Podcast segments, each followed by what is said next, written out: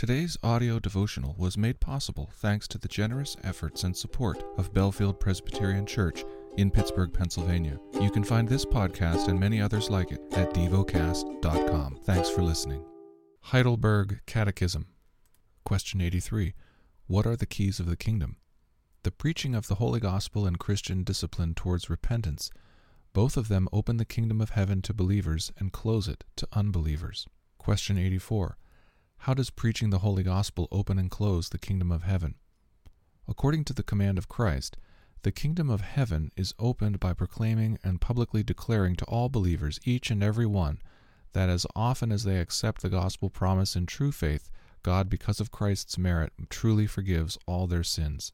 The kingdom of heaven is closed, however, by proclaiming and publicly declaring to unbelievers and hypocrites that as long as they do not repent, the wrath of God and eternal condemnation rest on them. God's judgment, both in this life and in the life to come, is based on this gospel testimony. Question 85. How is the kingdom of heaven closed and opened by Christian discipline?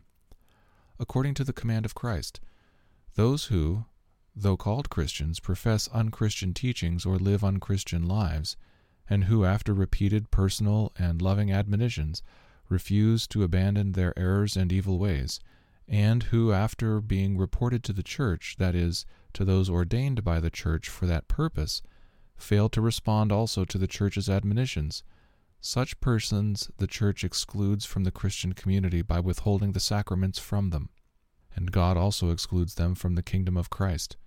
Such persons, when promising and demonstrating genuine reform, are received again as members of Christ and of his church. The lesson is from the book of Hebrews. Hebrews chapter 4. Therefore, while the promise of entering his rest still stands, let us fear lest any of you should seem to have failed to reach it. For good news came to us just as to them, but the message they heard did not benefit them, because they were not united by faith with those who listened. For we who have believed enter that rest, as he has said, As I swore in my wrath, they shall not enter my rest. Although his, his works were finished from the foundation of the world. For he has somewhere spoken of the seventh day in this way And God rested on the seventh day from all his works. And again, in this passage, he said, They shall not enter my rest. Since, therefore, it remains for some to enter it, and those who formerly received the good news failed to enter because of disobedience, again he appoints a certain day, today, saying through David so long afterward, in the words already quoted Today, if you hear his voice, do not harden your hearts.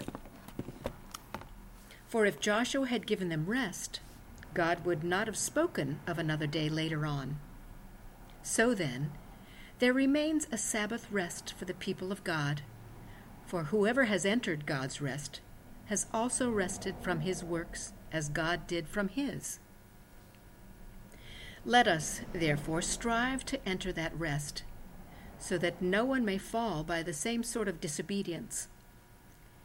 For the Word of God is living and active sharper than any two edged sword, piercing to the division of soul and of spirit, of joints and of marrow, and discerning the thoughts and intentions of the heart. And no creature is hidden from his sight, but all are naked and exposed to the eyes of him to whom we must give account. Since then we have a great high priest who has passed through the heavens, Jesus the Son of God, let us hold fast our confession. For we do not have a high priest who is unable to sympathize with our weaknesses, but one who in every respect has been tempted as we are, yet without sin. Let us then with confidence draw near to the throne of grace, that we may receive mercy and give and find grace to help in time of need. Meditate and dwell on what you're paying attention to in God's Word. How has it connected with your heart or mind?